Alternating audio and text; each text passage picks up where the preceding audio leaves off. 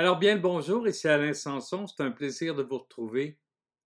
Aujourd'hui, pour lancer la saison automnale, ben, je vous présente un extrait du chapitre 1 d'un livre qui sera publié très bientôt, dans dix jours je crois, qui s'intitule Les bases de la négociation. Parce qu'on ne se cachera pas, on est tout le temps en train de négocier et notre estime personnelle vient en partie de notre capacité à obtenir le meilleur.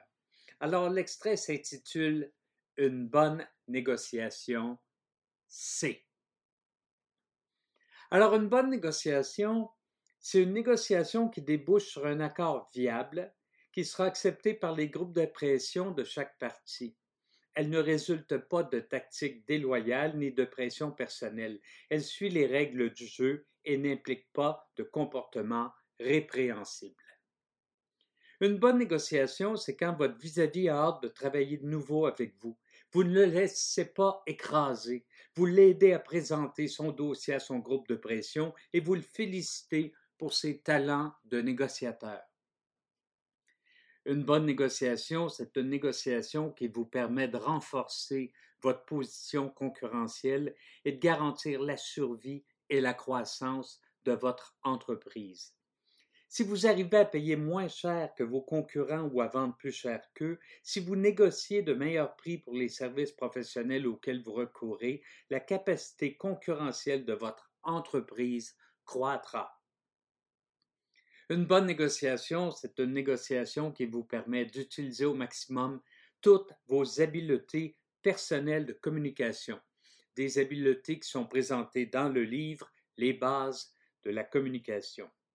Bien utiliser l'écoute active, le feedback ou le questionnement peut être une grande source de plaisir.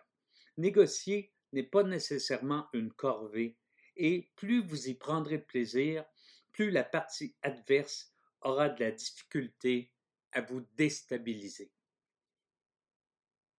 Une bonne négociation, finalement, c'est une négociation qui vous laisse fier de vous. Si vous pouvez vous dire que vous avez obtenu le maximum possible et que même un peu plus, si vous êtes resté conscient du processus tout au long des discussions et si vous avez sciemment utilisé les bonnes tactiques quand elles s'imposaient, vous ne pouvez qu'être content de vous-même.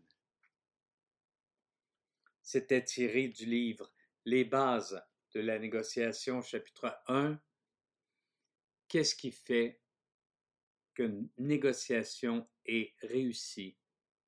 Et qu'est-ce qui fait qu'on se bâtit un réseau qui va avoir envie d'être à nouveau en mode négociation avec nous? À bientôt.